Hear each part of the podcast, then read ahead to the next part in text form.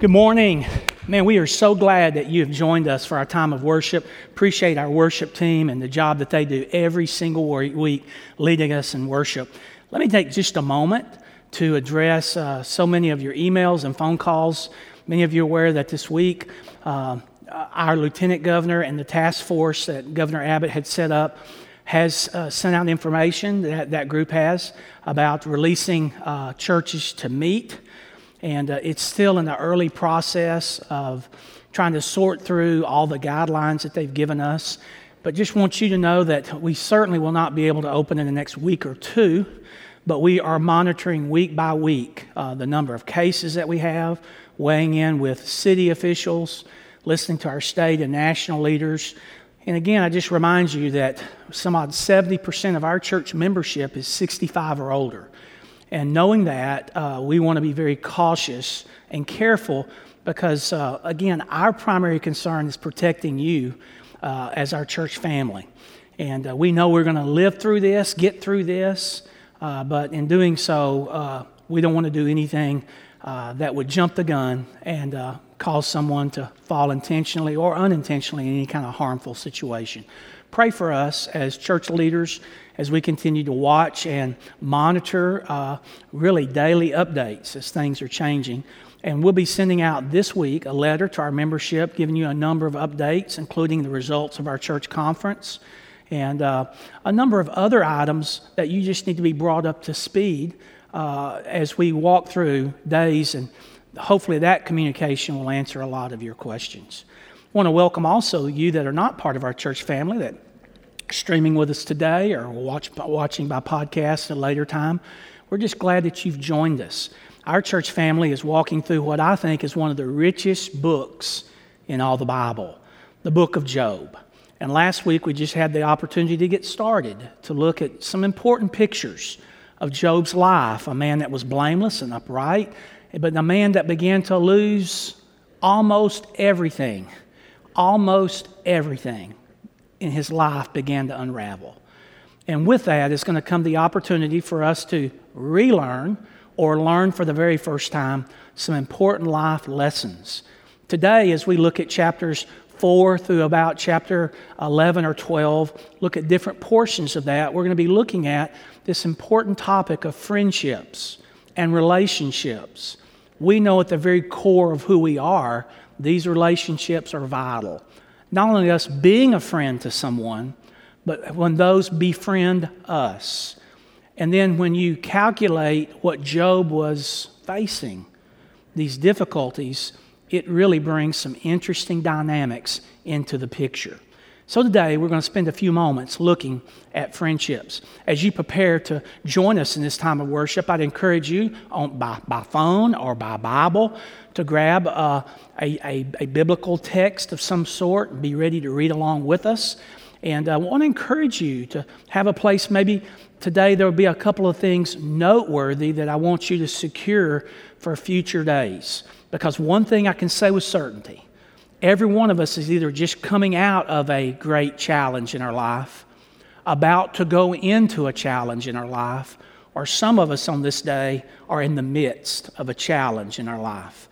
And so today, these words from Job are going to be extremely germane, very important, and I hope that as God deals with each of our hearts through the text, that He'll speak to us clearly and give us some lessons and how we can live life. We're aware from last week, as we looked at those first couple chapters of Job, that Job's life was a laboratory.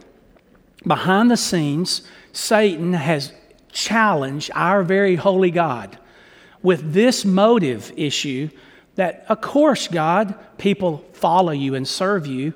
You take Job, for instance. Job would never serve you if all the blessings were stripped out of the very life that you've given him, but you've given him so many blessings, of course he serves you. In other words, Satan's challenge to our holy God was that Job's life is evidence and proof that people will not serve a God for, no, for nothing. And with that in mind, we know that test case is going on with Job losing everything except his wife and his life. Job had lost his fame, his fortune, much of his family, his 10 children were gone. And with that, we have this remarkable moment when friends walk into his life. I just wonder today how many real friends each of us have. If I were to ask you today, how many real friends, genuine friends, do you have?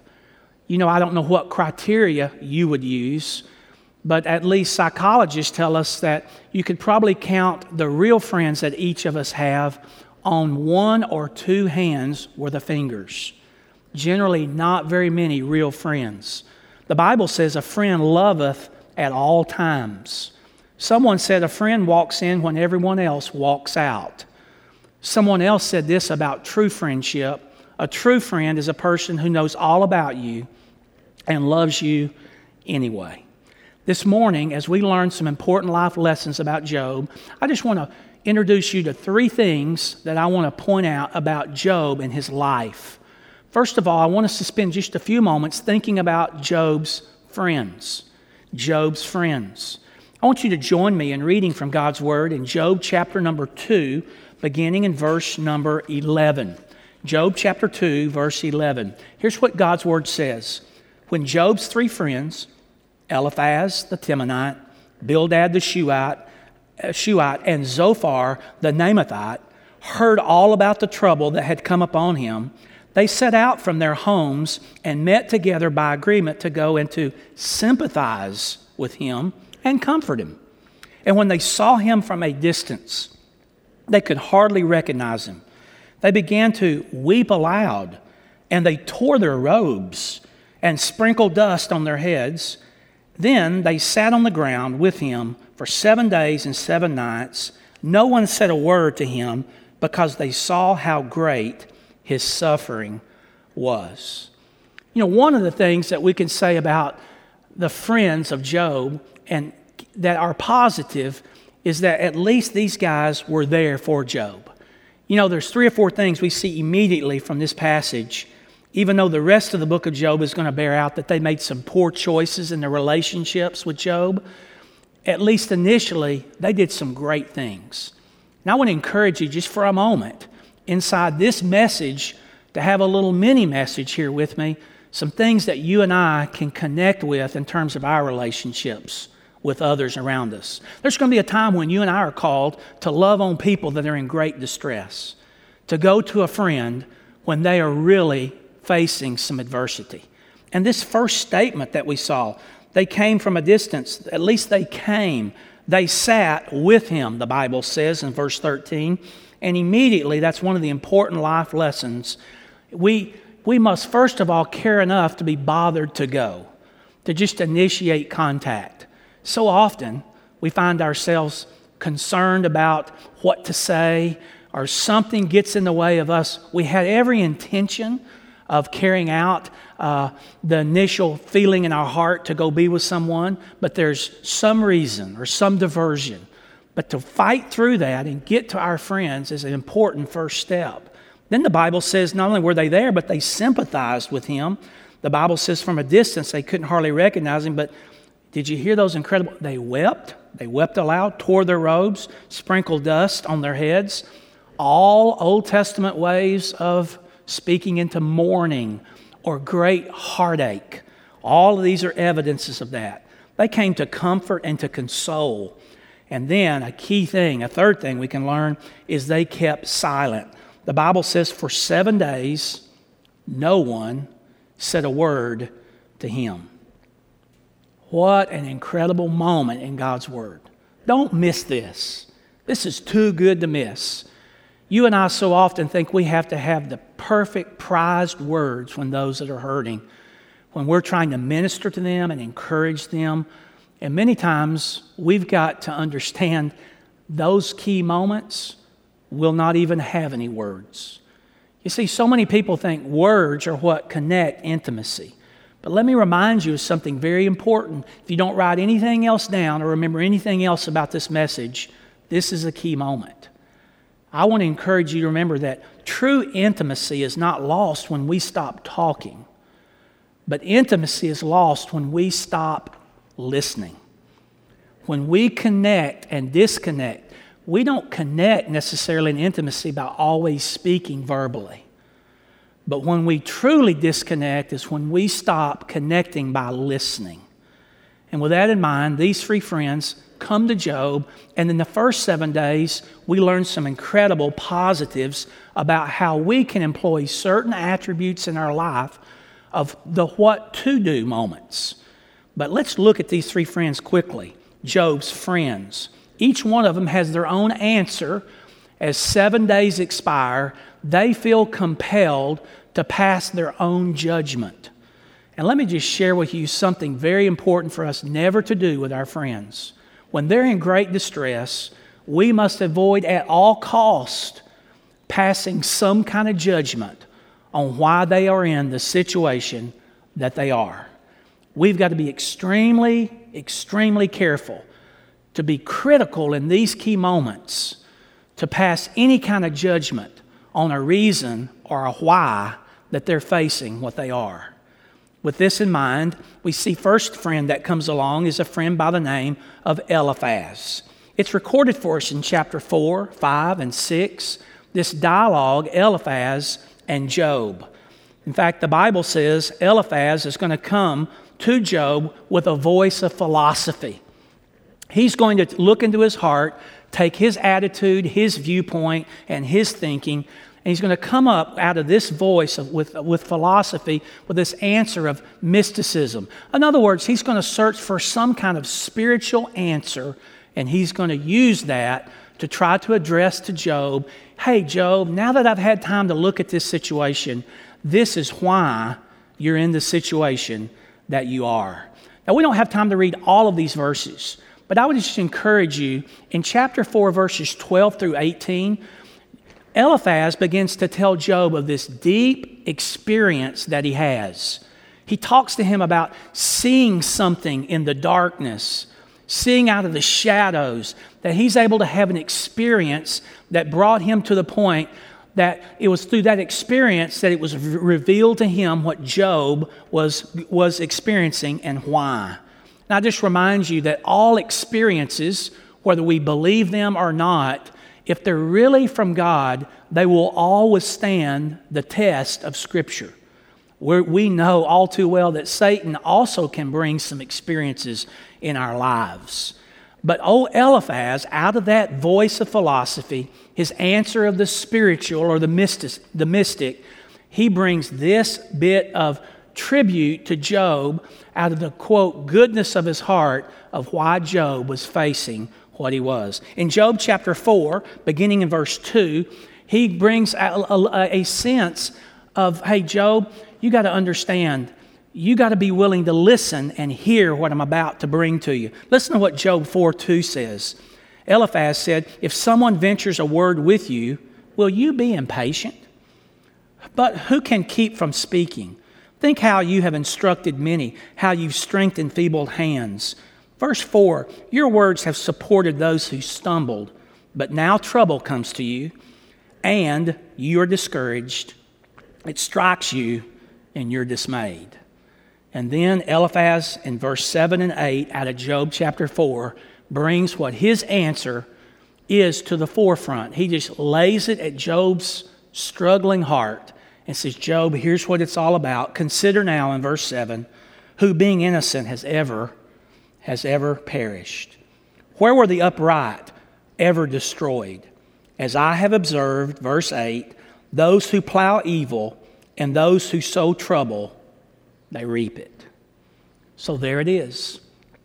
Job's first friend has the answer that he believes is at the root of all the pain, all the misery, and all the agony. Job, let me just shoot you straight. Eliphaz says, You're suffering because you're a sinner. What a moment. And then Bildad comes into the picture, a second friend, and he begins dialogue. Bildad the Shuhite begins to unfold the reason that he believes that Job is struggling. And Bildad's going to speak to Job out of a sense of, out of a voice of history. His answer is going to be all about traditionalism, a traditional answer. He's going to say, let's check with the fathers. Let's look in Job chapter 8, verses 8, 9, and 10. Bildad said, Ask the former generation and find out what their ancestors learned. For we were born only yesterday, and we know nothing. And our days on earth are but a shadow. Will they not instruct you and tell you? Will they not bring forth words from their understanding? And then he brings to a point his final answer. In verse number 13, Bildad says in chapter 8, Such is the destiny of all who forgot God, so perishes the hope of the godless. Wow. Job, I'll tell you what the answer is. Job, not only are you a sinner, as Eliphaz has said, but the real reason you're in the situation you are is you're a hypocrite. You've been making these offerings for your children. You've been trying to walk a blameless and upright life, but at the real root of it, sin has festered in your own life, and now you're being called into account for it. So, wow, Job's first two friends, you're a sinner.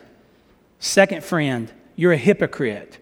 And then the voice of orthodoxy comes along, a man that's going to speak out of custom and belief. His name was Zophar. And out of that voice of orthodoxy, he's going to bring an answer of legalism. That's Zophar's whole picture. He knows it all. He's been able to hear the other two friends' insight. He's been assessing and processing, and now this third friend has his own answer. Listen to his words in Job chapter number 11, verses 5 and 6. Here's what the words of Zophar say Oh, Job, how I wish that God would speak, that he would open his lips against you and disclose to you the secrets of wisdom. For true wisdom has two sides. Know this God has not ever forgotten some of your sin. You see, Zophar brings Job to a very important pinnacle, a pinnacle of understanding in his own heart that Job, here's the problem. If you really got what you deserved, you'd be dead and you'd be in hell. Really, Job, what you're experiencing right now with these pus filled sores on your body and the devastation of losing your 10 children and losing all of your fame and fortune, you just need to be thankful for that because, Job, you deserve far, far worse than what you're receiving. You see, that reminds us that there's two very important lessons when we think about being critical or junk, jumping to judgment in terms of our friends. There's two mistakes that we often make.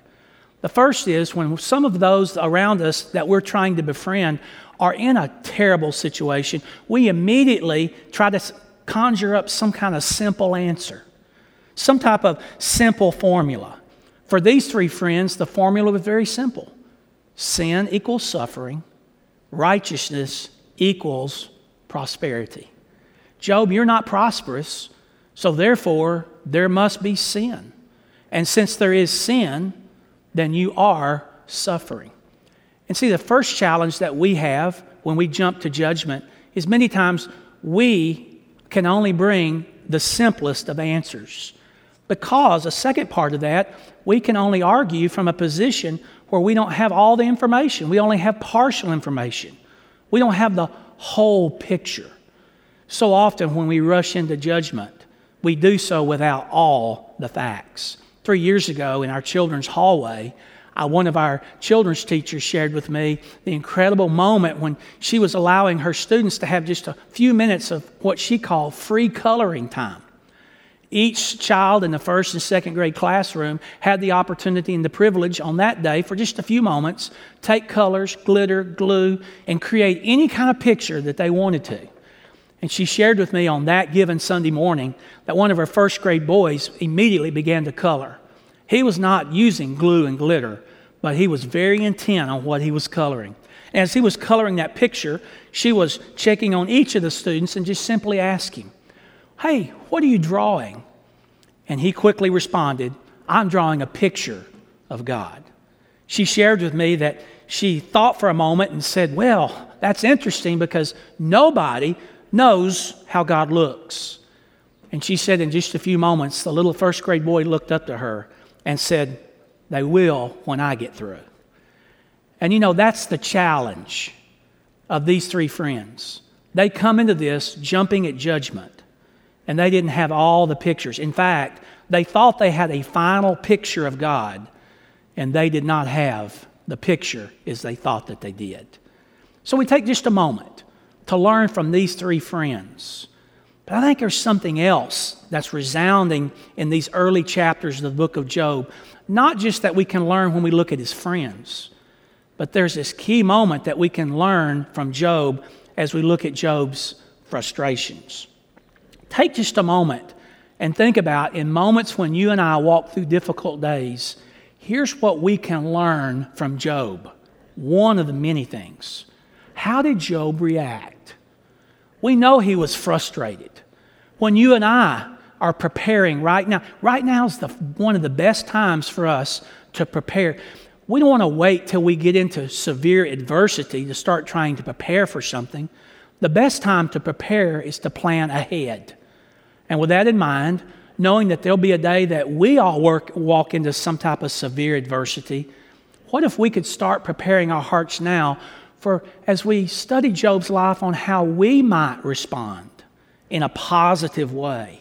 Because you see, we see a picture out of those frustrations of Job's anger. One of the things that naturally begins to happen is that when we find ourselves in really pressing times, adversity, suffering, misery, humiliation, in those moments, so often we allow our hearts to become angry. Listen to some of Job's responses to his friends. Listen to his heart. Job chapter 6, verse 14 and following. Listen to Job's words. Anyone who withholds kindness from a friend forsakes the fear of the Almighty. But my brothers are as undependable as intermittent streams. Job's going to start painting a picture to these three friends of what he senses they really meant to him. He says, You three guys are like streams. He went on to describe it this way. He says, As the streams overflow, just as they have, speaking all of these words to him as to why they felt like he was experiencing what he was. He says, and then carried by the thawing and the swelling of a melting snow. But that stopped flowing. They, he says, there's times they stop flowing in dry seasons, and in the heat they vanish. He's sharing with them out of a sense of anger about their words being so hollow and meaningless. He went on in chapter 6 and verse 18. He said, Caravans turn aside from their routes, they go off into wasteland and perish. He says the caravans, they look for water, and traveling uh, merchants, they look and hope. They're distressed because they've been confident and they arrive only to be disappointed. Job said over in chapter 13, verses 4 and 5, we see a real picture of his anger there as well. Job 13, 4 and 5. You, however, smear me with lies. You're like worthless physicians, all of you. If only you would be altogether silent. Job's saying, almost like those first seven days, you were there for me. You cried with me. You felt what I was feeling. But now your words, he says, they're not full of wisdom. And maybe his anger comes to a pinnacle in chapter 16 in verse 2 when Job says, I've heard many things like these. You are miserable comforters, all of you. Job and his anger. You and I can learn an important lesson here. Anger is something that we need to guard our hearts against. And then we see Job also comes into a time of argument. Over in chapter 6, verses 24 and 25, Job, out of a spirit of, I guess, response to his three friends, begins to argue. He says, Teach me, and I'll be quiet. Show me and I, where I've been wrong. How painful and honest are these words.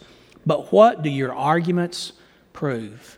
You see, Job knows that he's been walking a blameless life. Job knows he hasn't been perfect, but he's really sought after God's heart. And these friends, in a rush to their judgment, have just made some assumptions here that are not true. Job, you're a sinner. Job, you're a hypocrite. Hey, Job, you know what? You deserve far worse than what you're even receiving. And it was out of this sense that Job not only was angry, but he was argumentative. Could there be a lesson for us as we think about and prepare for our future responses when we walk through difficult days, especially when it comes to those that maybe speak out of turn, but there's also out of Job's heart a sense of agony.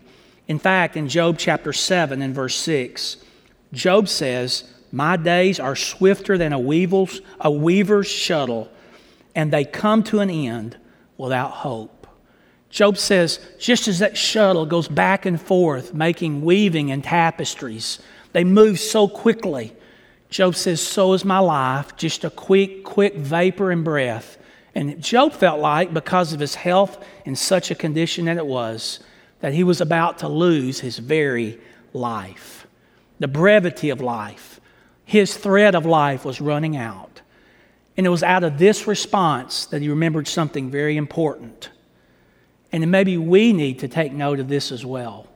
When you and I are so devastated in those key moments, we need to remember that there's two different looks, two different pictures of everything that's being faced. See, from our perspective here on the horizontal of the earthly realm, we only can see certain things. But from God's vision, from a heavenly realm, He looks down and sees all things. He is all places at all times. And it's out of His heartbeat and vision that we need to trust in His plan and His pattern for our lives. Just a few days ago, I had a, a really incredible moment in my life. I got up early. Many of you know each and every morning I try to get up, well, five, six days a week in a way, and do some exercise very, very early in the morning. Usually around 5.30 or 5 o'clock, I'll leave and get on the road to exercise a few days ago, I had slept a little later and left the house just a few minutes before six and went off on a couple of long loops to exercise and walk. And as I finished up, I turned down a neighborhood street that I typically don't include in my daily loop. And I went right in front of my little buddy's house, Elliot LaRue. He's one of my favorite preschoolers in our church. I love all of our preschoolers, but Elliot, man, he's got to be pretty close up there at the top. And as I approached their home, um, I just kind of glanced up. They have a number, they have a beautiful home and a number of windows there, and all of them seem to have some cover over them and so on. And I was really focused more on the road and finishing up my exercise. But I was getting closer to their home. It just came to, to my thought pattern you know, what if one of them happened to be looking out? Pastor walks by, and I don't wave. And so I just waved, knowing that no one was really watching or looking. And as I got a little closer, I noticed up in the upstairs corner room that there were some shutters that were partially open.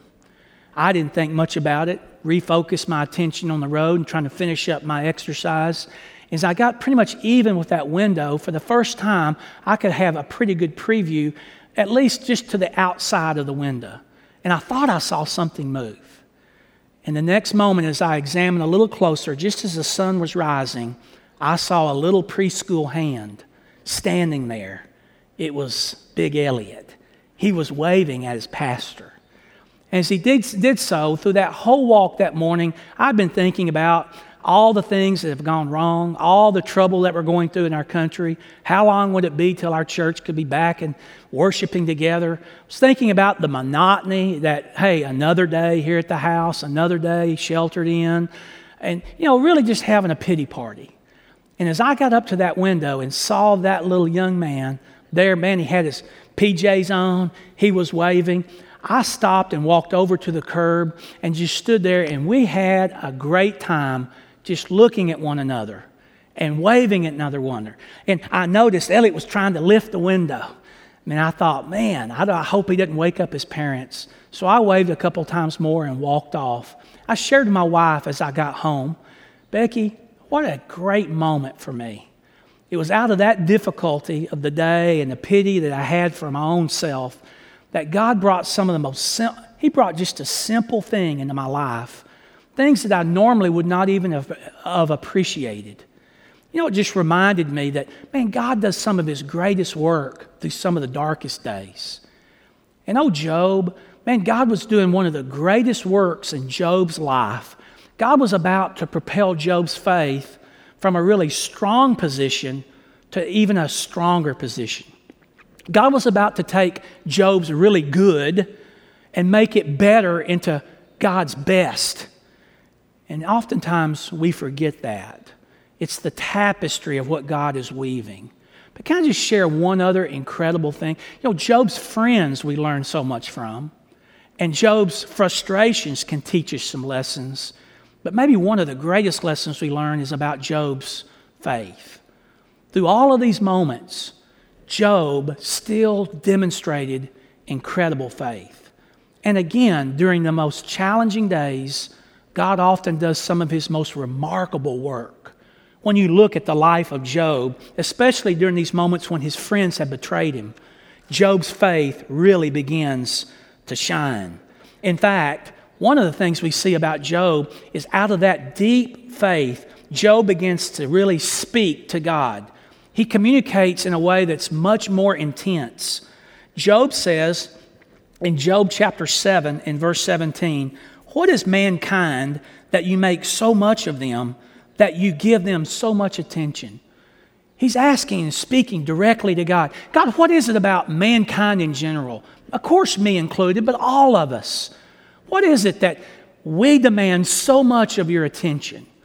I love that because Job is engaging relationally with God. You know, I'd really never thought about it before.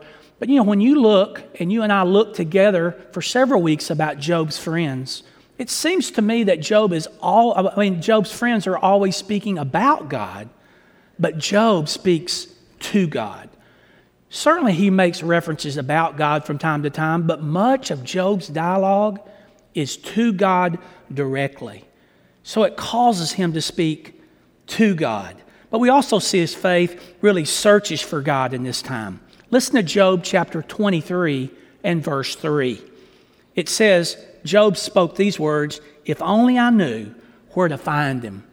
He was really searching for God. If only I could go to his dwelling. What an incredible statement. You know, when we are really desperate in our lives, we really begin to talk to God on a different level. We really begin to search for him and to reach out for him. And you sense that out of Job's faith. And then finally, we know that Job, that his faith caused him to shout for God. That paramount verse, chapter 19 and verse 25, where Job says, For I know that my Redeemer liveth, and that he'll stand in the last times, in the last days on earth.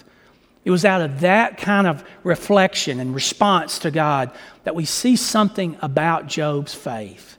Man, he truly shouts to God. You know, today, as we have had these few moments together, I just want to remind you how important in difficult days a friend can be to someone that's struggling.